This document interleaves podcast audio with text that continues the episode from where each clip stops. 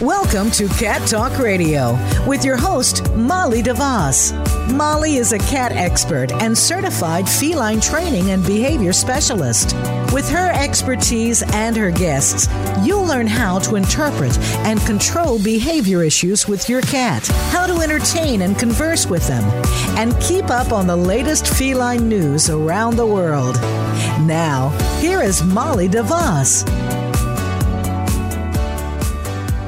Thank you for joining us today on Cat Talk Radio. I'm your host, Molly DeVos, and today we're going to talk about 10 ways to reduce your cat's fear and anxiety. But before we jump into that, let me welcome to the show my handsome husband and co host, Dewey Vaughn. Hey, thank you, my love, and hello to all you cat fans out there in the great big cat world. wow, this is probably a conversation that can apply to about anything and anybody. And you know what? Specifically to cats, I mean, you know, from my perspective, I see, you know, lots of times cats become fearful and anxious about lots of different things. So mm-hmm, I'm excited to see how this uh, this 10 ways to reduce that comes into play. So Let's what are you, off. What are you clicking in the background there? Are you clicker uh, training yourself? I am. click, click, click. it's all about listening to the click. and and you're right. There are lots of sources of fear and anxiety for cats. I mean, goodness, we could and I think we have already done a whole podcast on what some of those might be. Right. Um, and so we won't rehash that, but you know, it could be all kinds of things. It could be other cats, it could be predators, it could be it's just in your cat's genetics and they're just that way. But whatever the source of fear and anxiety, Today, we have 10 things that you can do that will reduce it.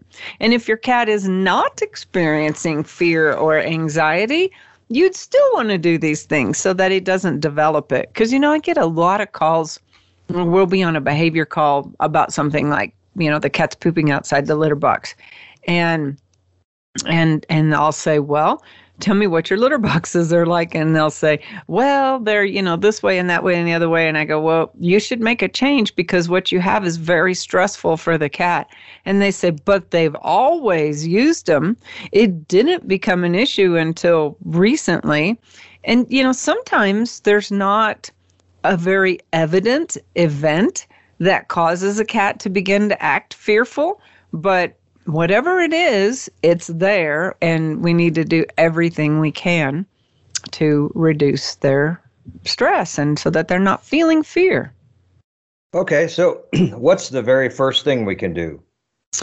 Um, well, let's talk about litter boxes since I since I brought that up. Um, this is actually number three on my list of ten, and and they're not ranked in any order of of priority or preference or effectiveness. Just random order. So, but anyway, number three is provide a comfortable litter box setup. So that's like essential to a cat.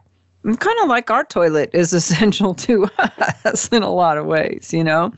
When we go in to go to the bathroom, we want it to be clean and we want it to be comfortable. We want it to be the right size, right? We we don't want to be in a room that's too big or too small. And you know, and we want our toilet paper to feel just right. So the same thing is true with a cat. You know, the litter box needs to be big enough, one and a half times the length of your cat from the tip of his nose to the to the base of his tail, by the way. Most commercial boxes are not. Doesn't mean you have to have a commercial box, but um, that's on another episode on all about litter boxes.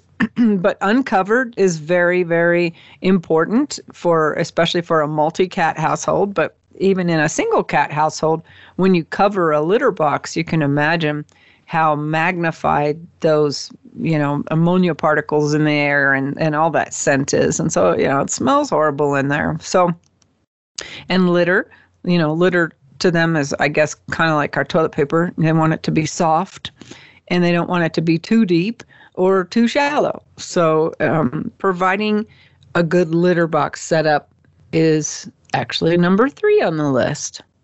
Well, you know, I had to go there for a minute, and I was thinking when you said that we like to have our toilet paper there, you know, how kitties love to have the toilet paper and they love to shred the toilet paper. So, would it help to reduce anxiety by setting up a little toilet paper roll right next to the kitty box? So that way, when they're done, they can go, come out and just rip and shred the toilet paper roll. Well, I mean, that might be enriching, I guess. you know, we missed that. When we got Pico as a kitten, I thought for sure we were going to have to go through litter box, I mean, litter, toilet paper shredding. And, uh, and he never really did that. I think he tried it once and I thought it was cute. I kind of encouraged it because I laughed at him and told him how cute he was, but he never really did it again. But, you know, I think when cats go to the bathroom, they're so focused on going to the bathroom that they're really not focused on, well, let's have a scratching post or let's have wand toys at the same time. It's, you know, we tend to entertain ourselves in the bathroom on phone games and things, but not exactly the same for cats. You know, the, since they're both predator and prey, when they do things, when they engage in activities that make them vulnerable, like pooping and peeing, pooping in particular, because it takes longer, um, you know, they're always instinctively feeling vulnerable and that something might get them.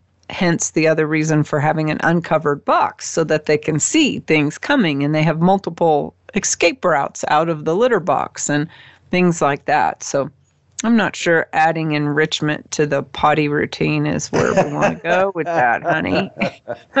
All right. Well, let's move on then. Uh, so, if uh, litter box was number three on your list, what would be number one? So, number one, again, not in, in order of priority, but number one, I have as private places.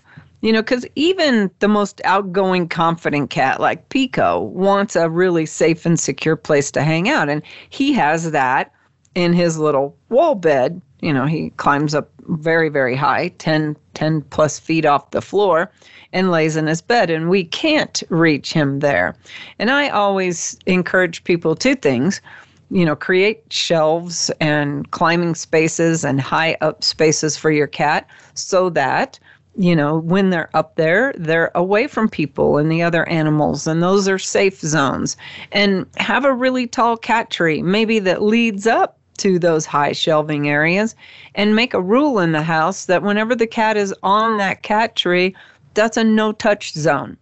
So that the cat's always got a home base it can go to and not have somebody in its face. You know, especially if you have young children, it's really hard to teach them don't touch the cat because I mean they're cute and they're cuddly and they're different looking and so kids are always wanting to go over and touch the cat. It's a lot easier to say don't touch the cat when he's on the cat tree.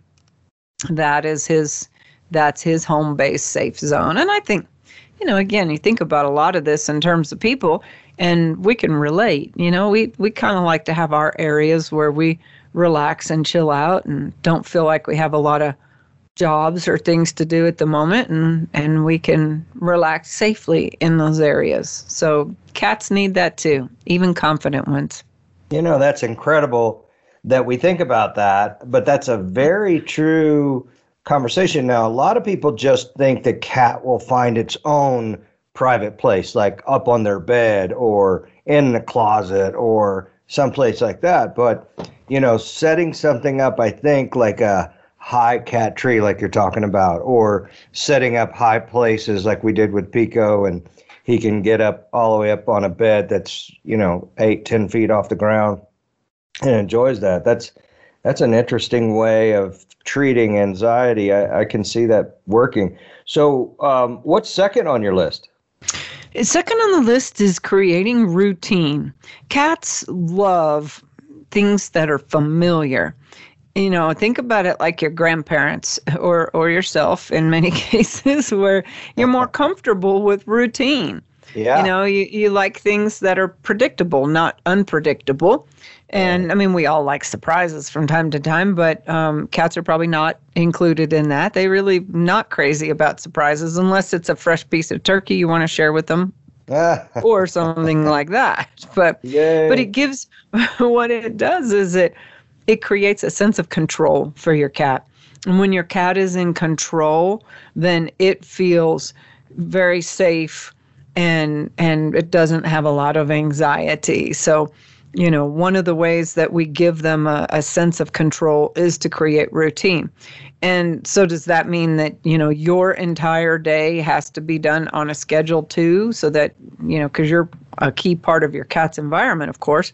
Um, not really, but it is better for the cat if you come and go at the same times of the day. But more importantly, that the things that the cat gets, like eating, happens at very specific times. I mean, you know, Dewey, how we revolve our life around Pico's meals and getting home in time to feed him and stuff, mm-hmm. right? Oh my gosh. And you know, when you're not home and I'm in my office working and it's at that 12 o'clock time, or, you know, every once in a while he'll sleep past the 12 o'clock routine, but he will be in here within an hour of that, you know, uh, where, which he's not normally, uh, and he pushing, pushing on my leg or, you know, causing all kinds of havoc all throughout the office, you know and and I look at him and I go, okay, why are you doing this? You don't normally do this. And then I go, oh, you know what? It is. I look at the time. It is past that time, and mom's not home. So I need I to teach I him. I know what you're doing, huh? All right, you're telling me get up and go take care of my right, routine. and feed me. My routine is out of whack. yeah. I need to teach him how to ring that bell so that when he's hungry, he can just go ring the bell and then there won't be any question in your mind what he wants. You know, another time I have to think about that same routine. we were at some friend's house who had, at that time, I think they had what, four or five cats. And some some of their cats, if not a lot of their cats, all kind of went outside. But there was a meal routine, and it was interesting to see all the cats converging into the kitchen at the same time. I mean, and that was kind of the the door ringing or bell ringing time for them. They all converge. They know it. when you have that like- when you have that many cats showing up in your uh, kitchen all at the same time, I think the message is real clear. It's time for all it's time to eat. Well, and it then you know it's like cows going back to the barn for dinner Yeah, at certain times of the day. That's you know? Yeah. And and speaking of dinner, that's actually number four on my list. And number four is feeding quality food. And um and, and you know, and we've done many podcasts on this, and I talk about this a lot because nutrition is absolutely the foundation for a cat feeling good, you know, and and being healthy, of course. I'm sure that's true for us as well. But but they you know and everything from feeding quality food to how often you feed the food. So you know to, to quickly define quality food you know in my opinion that is a, a moist not a dry food diet and preferably one that contains the things that cats naturally eat which is meat meat bones organs right and um, some foods are better than others. You know there are commercial raw diets that are probably the best. And you know just cheap canned foods are probably the worst of that. But it, any any feeding of wet food is better than dehydrating your cat with dry food. So that's the place to start. And then you know how often you feed like you just heard us talking about our lives revolving around getting back to the house to feed Pico or, you know, to, to indulge his time clock. So we feed him five meals a day, four in person and then one in a food timer. And on days like yesterday when we weren't here all day, then we set up that food timer to go off at the time he would normally be fed. So he's fed that's a little closer to natural to them because in the wild, left to their own devices, they're going to eat 10 to 20 small meals a day as opposed to just two and as opposed to the five we feed. But at least five is a little closer to natural because I don't know about you, but I don't have time to feed 10 meals a day. You know, while you're on that topic, essentially, because we're really talking about anxiety and fear and stuff like that, and you're talking about feeding quality foods, if your cat is seeming more anxious than normal or having some, you know, particular skittish kind of feelings, is it good to add to that quality food some kind of CBD or something that might help um, some of that anxiety? Is that a good good direction to go at that time? Yeah, absolutely. Um, CBD can't hurt your cat, so it's a good thing to try. There are also other over-the-counter calming medications. Zil- Zylkene is one of them. Solliquin is another. I have links to those on the resources part of our website under food and nutrition.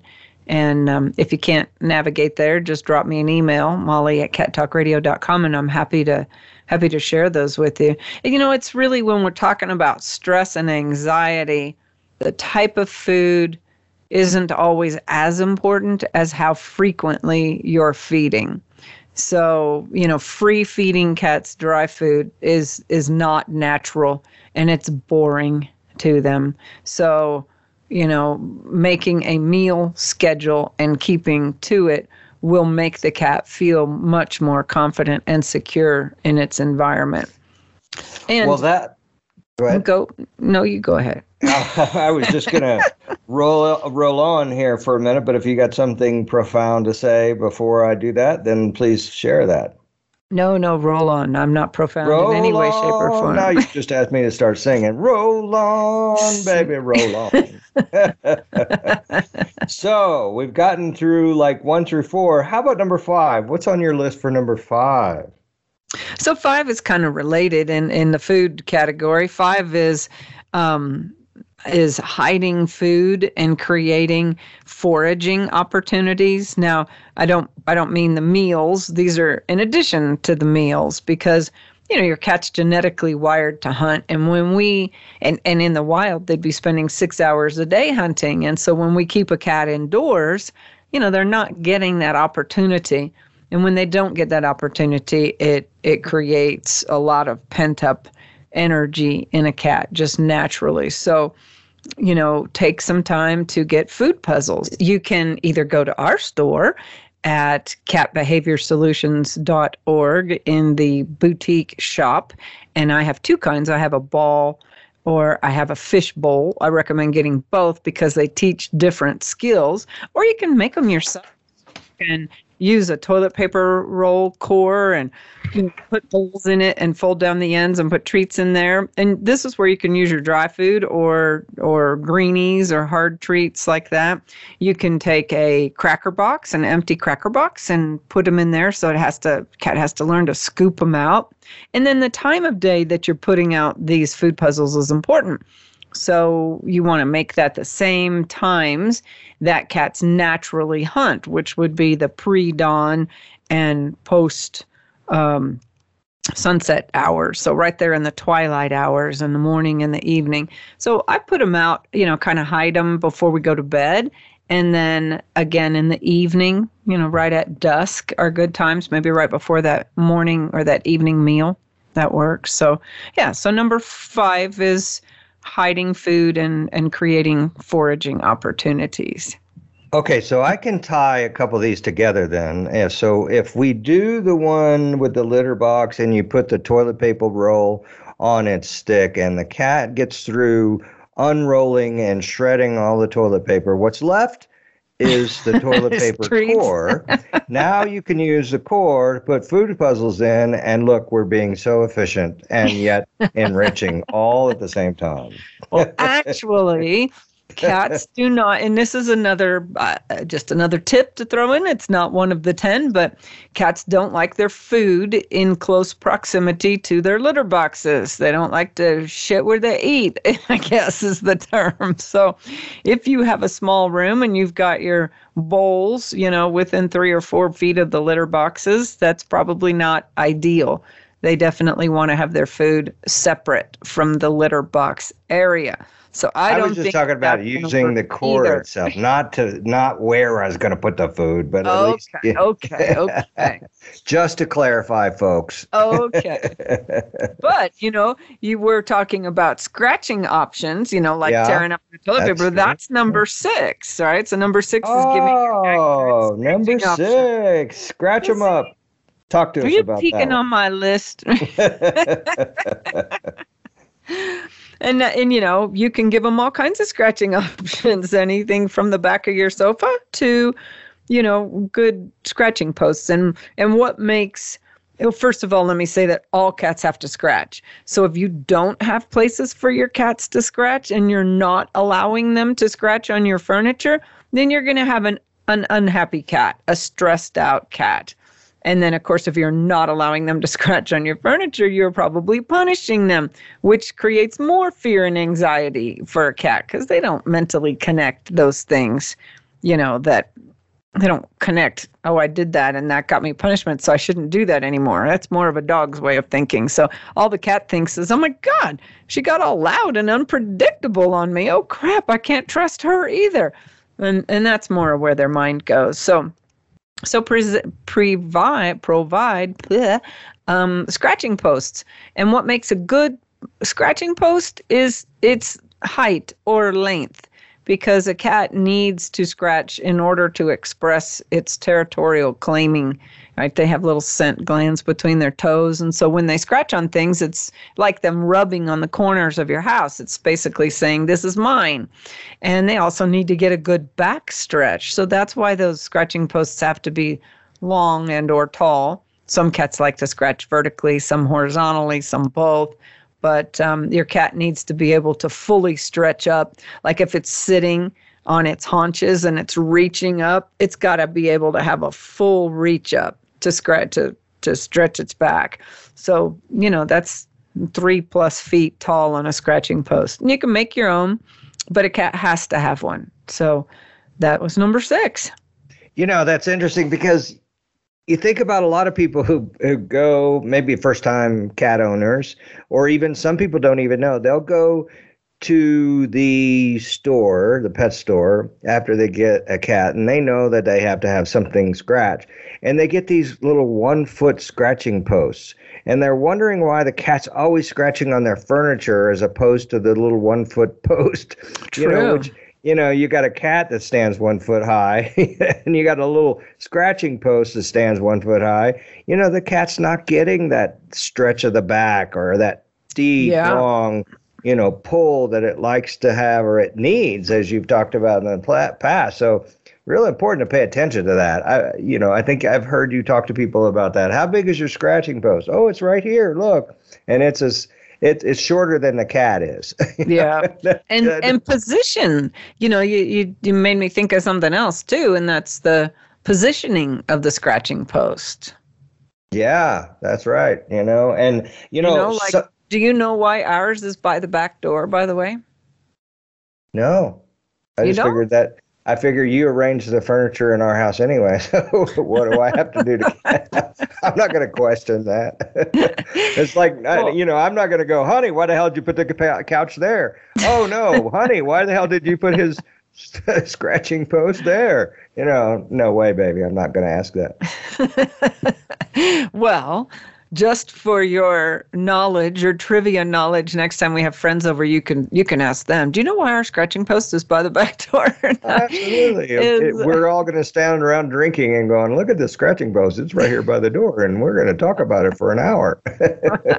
But there is a very good reason. I mean i was very purposeful in why i put that there because i believe that about everything you do my love. Because cats you know, they have to scratch in order to express their territorial claim. And if they see a cat outside, they're mm-hmm. going to want to scratch something near where they saw that cat outside. So if we didn't have that scratching post there by the back door, the next closest thing to the back door is the back of the sofa.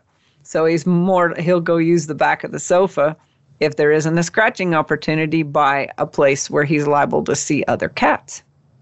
Wow, that's interesting, you know, and that's really important and fits firmly right into what we're talking about fear and anxiety because, you know, as we've seen, the anxiousness that happens when there's a cat lurking outside, I mean, it's important. So that's a really good point that you're adding there. So, Okay, let's roll into number seven. Then we're getting down to the bottom of the list. What's number seven? So seven is is similar to five, but different, right? And seven is presenting mentally stimulating challenges, which of course the food foraging is. That that is also mentally stimulating, but but a step further, you know, because cats get bored.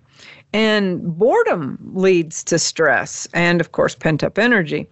So you need to give them problem solving, you know, cognitive type of opportunities. Now, that would be like what you were doing earlier, clicker training yourself. So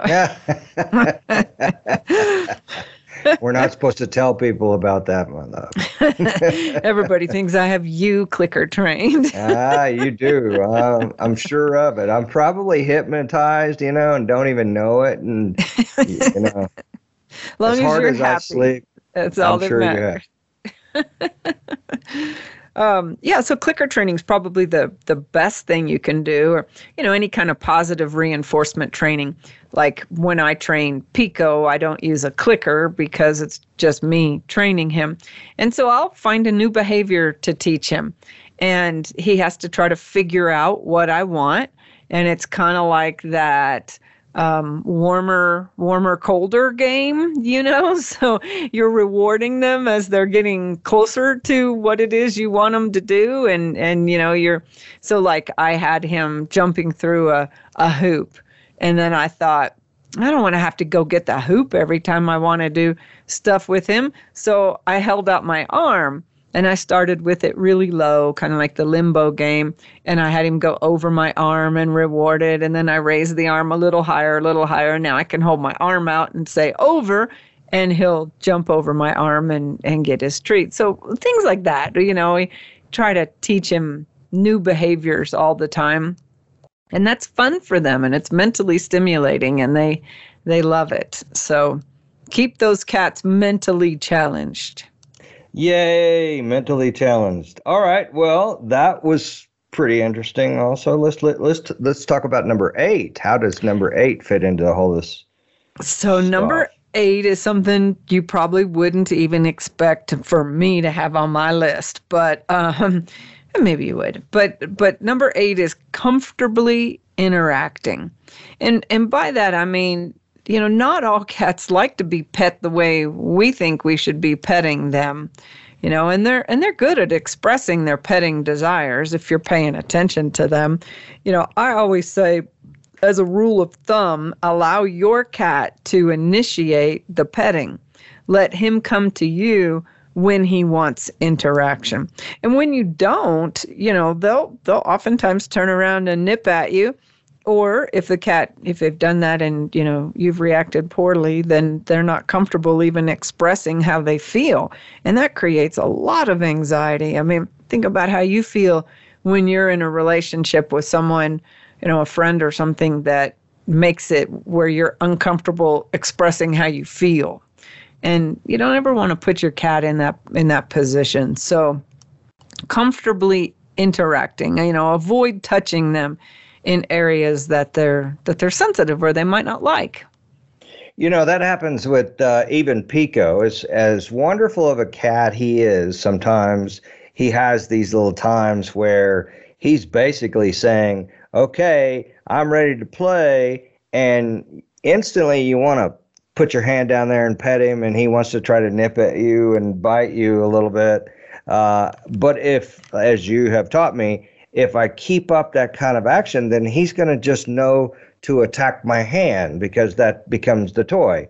So I have learned to, as soon as he starts that whole nipping, w- wanting to, you know, bite a little bit, I pull away and kind of walk away and let that all settle down just to keep it from doing that. But I used to, long before you educated me and you clicker trained me at that time, I, I would put my hands down there and play with the cat, thinking that that was you know what what to do. And sometimes I would touch it in the wrong place or something. Not that it's a wrong place, but it's just at that time is an irritant for that yeah, cat. So could be I wrong time, and that's and that's it. the thing is you got to play pay close attention to their body language because it might be like with Pico. I don't ever touch him in places that I mean, he doesn't really have any. He he's uh, perfectly comfortable with you touching him anywhere, but I try not to touch him in irritating places anytime. And um, but I know that there are certain times that he's focused on something else or just doesn't want to be pet right then, and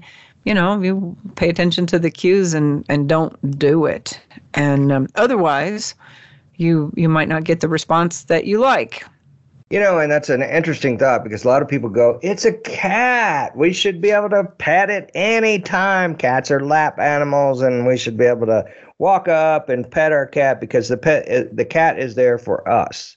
But in reality, we live in the cat's world, and not the other way around. And so we've got to pay attention to that. That mentality has to change. And I think you've just hit the clicker for me again. And that's how I came up with that. So, you know, you know, what's funny is we almost called this show that we almost called this show, it's a cat's world.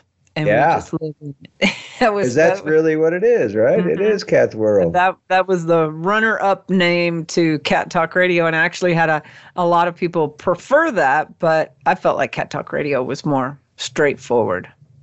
Yay. Okay, so we're getting down to the bottom. How about number nine? What's number nine on your list? So, number nine's easy. It's routine medical care, right? So, if you, I mean, cats need annual health exams just like we do and you know but when you take a cat out of its environment it can be a very stressful event so just you know they associate the carrier with going on scary rides and sometimes ending up in places where people are poking you with needles and things like that so maybe look for a mobile vet in your area. There just aren't enough mobile vets. And um, sadly, I, I would love to have been a mobile cat only veterinarian. That that would have been my my dream in life. And I know I'm going to get emails going. You still can be. No, yeah. that, that, that ship sailed. No, no we've yeah. we've seen folks with that, and it's really. Uh, you're talking about a cash drain. It, it, it can be a cash drain. It's it's well, beneficial, but it doesn't make as much money as you might think. Uh, well, and of course, we have a nonprofit, so clearly we're not in this to make money. But, um, you know, it it's way too much school and and debt. I would never pay off because I'm too old to be going back for that much school now. But at any rate, there are mobile vets in your area. Not all of them cat specialists, and that's okay too. So just Google mobile vet in your in your city and see what comes up. There'll probably be several and call them. Not all of them take new clients, they're in high demand.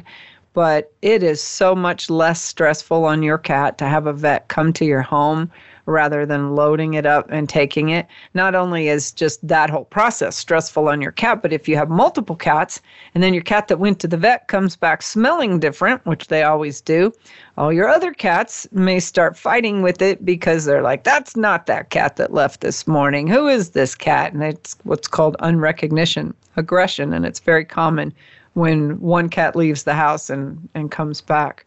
So, routine medical care is number nine. You know, I got to uh, mention the fact to all those that don't know, Molly also um, goes and does cat trims at the house, and and that really nail a, trims, not not quantify what I'm trimming there, please. yeah, not personal in a cat trim, cat nail trims. Nail yeah. trims, yeah. yeah, cat nail trims. All right, I'll get it not, right. Not testicles, not Yeah, yeah, no not trimming. ears, no nothing nothing like no that. No trimming like that. No. But, you know, going to their homes, you know, really helps to you know, keep the cat calm and, you know, it's in its own environment and you know, there are people that do take their cats to get their nails trimmed at the vet or other places. So, you know, that's uh mm-hmm. that's also I don't know many people other than me um, do that, but because I'm comfortable trimming cat's nails, so I don't have any problem even when it's a um, a stray, not a stray, but a strange cat. Or I do have a couple clients with feral cats that live inside their homes, and um, you know, it's a little more stressful for them, but a lot less stressful than loading them up and taking them to a vet. So, yeah, there's all kinds of things like that. You might have somebody in your community that's willing to do nail trim house calls. Yeah, and and that really is something that takes anxiety and fear out of the situation. So, I thought I'd bring that up in that situation. Okay, so here we are rolling down to the very last one, number 10. Talk to us about what that is. Number 10 is plentiful resources. So you got to have, cats have to have everything we talked about, right? A great litter box, private places, you know, whether that's up high, they've got to have climbing opportunities. They need scratching posts. They need food puzzles. I mean, they need a lot of stuff. And when you have multiple cats, you need to have at least one of everything plus the number of cats you have. So if you have four cats, you're going to need, you know, five really comfortable sleeping spaces, ideal sleeping spaces, tall and out of reach, in sunny spots, in front of the window, hammock, you know, because um, cats, you know, they they do learn to share spaces. But if there's not enough for them to go around, it's going to cause a lot of stress and anxiety and, and fighting. And fighting, of course, causes fear and all of these things we, we don't want to have. And if and if you have a multiple cat household and you don't have enough resources, like number of litter boxes, because by the way, that counts there too. If you have four cats, you need five litter boxes, and they need to be spread out throughout the home. And if not, one cat may just quietly bully the pathway to the litter boxes by just laying there. And the other cats are uncomfortable going around it, and then they go in your shoes instead. So, resources. and you don't want that. no, we don't want that ever. Oh my God, surprise! Right. so, as a rule of thumb, one more of everything than number cats in the household. And that, that wraps up our 10 things that will reduce fear and anxiety in cats. Wow, that is fantastic. And, you know, just to recap a few of those things, you know, the private place, the the normal routine, the comfortable litter box, the feeding quality foods, uh, foraging, you know, the scratching, the mental stimulation, the comfortable uh, interior stuff, you know. No, interacting that was. oh, interacting. You must have wrote down a list and can't read your own handwriting. you know exactly what it was. Is that what happened? I, it blended together. I, I was writing in a very small space. you know, and, and I want to I want to also go back and touch a bit on on routine. You know, I I think I talked about it, but predictability is a big part of routine. You know, routine is things happening at the same time every day, but pre- predictability is things being, you know, predictable. And and that really means us, which means, you know, you should be kind of even keeled in your in your mental state and in your noise level and things like that. Because when you're not then you become unpredictable. And when you become unpredictable the cat begins to fear you. And um, we don't we definitely don't want that because that just erodes your relationship. Yeah man that's a very good point okay well this has been a fantastic show as always and i hope everyone out there in the great big cat world has uh, had an opportunity to write down and, and clearly read their handwriting better than mine and uh, can to do that. But if you happen to not have all of that and can't read your handwriting and you can't seem to find the podcast again, just email Molly and she will, you know, give you the 10 and, and work with you a little bit on some of that. It's very interesting stuff. I'd like I also like to invite all of you out there that are listening to help support the work that Molly does. She provides these resources for free. She works many behavior cases for low income families and does just about anything she can to keep cats out of the shelters, which that makes all the sense in the world. So if you also care about the plight of cat cats being out of shelters, consider sending us a gratuity donation. It's super easy. Just go to the store, Cat Behavior Solutions, the website, uh, scroll down past all the products to the bottom, and there's a donation amount and several other amounts uh, you can just add to your cart. But don't scroll past the products like Dewey says. Get some stuff for your cat. Get those food puzzles, right? We sell those there. So go get the round ball one and the fishbowl one while you're there. And uh, and then make a little donation to us because we don't take any salaries off this. There's no compensation to us for doing Cat Talk Radio, and um, and it's not free. So and we are building a bank of resources, a library of resources to you, so that you can better care for your cat. And we're going to do that as long as shelter, Shelter euthanasia, euthanasia is the is the number number, one one cause of cause death of death in cats. Until Yay. next time, everybody, keep calm and purr on. Yes. Thank you, everyone, for listening, and goodbye. You can be a cat lifesaver by helping to keep us on the air. In the U.S., about 10 cats per hour are euthanized in shelters due to behavior issues. Through this educational radio show, behavior consultations, seminars, and articles, Cat Behavior Solutions intercepts cat behavior problems in the home, reducing the number of cats who are surrendered to shelters. Make a donation at catbehaviorsolutions.com. That's catbehaviorsolutions.com. Looking for products that address specific cat behavior issues? On our website, cattalkradio.com, you'll find things that will create enrichment in the environment for your cat. Toys that will reduce boredom, the world's best and safest nail clippers, and much more. All proceeds support our mission, reducing the number of cats surrendered to shelters. Stop by the site and pick up a few tips and tidbits for your cat today. Visit cattalkradio.com and look for the Behavior Shop.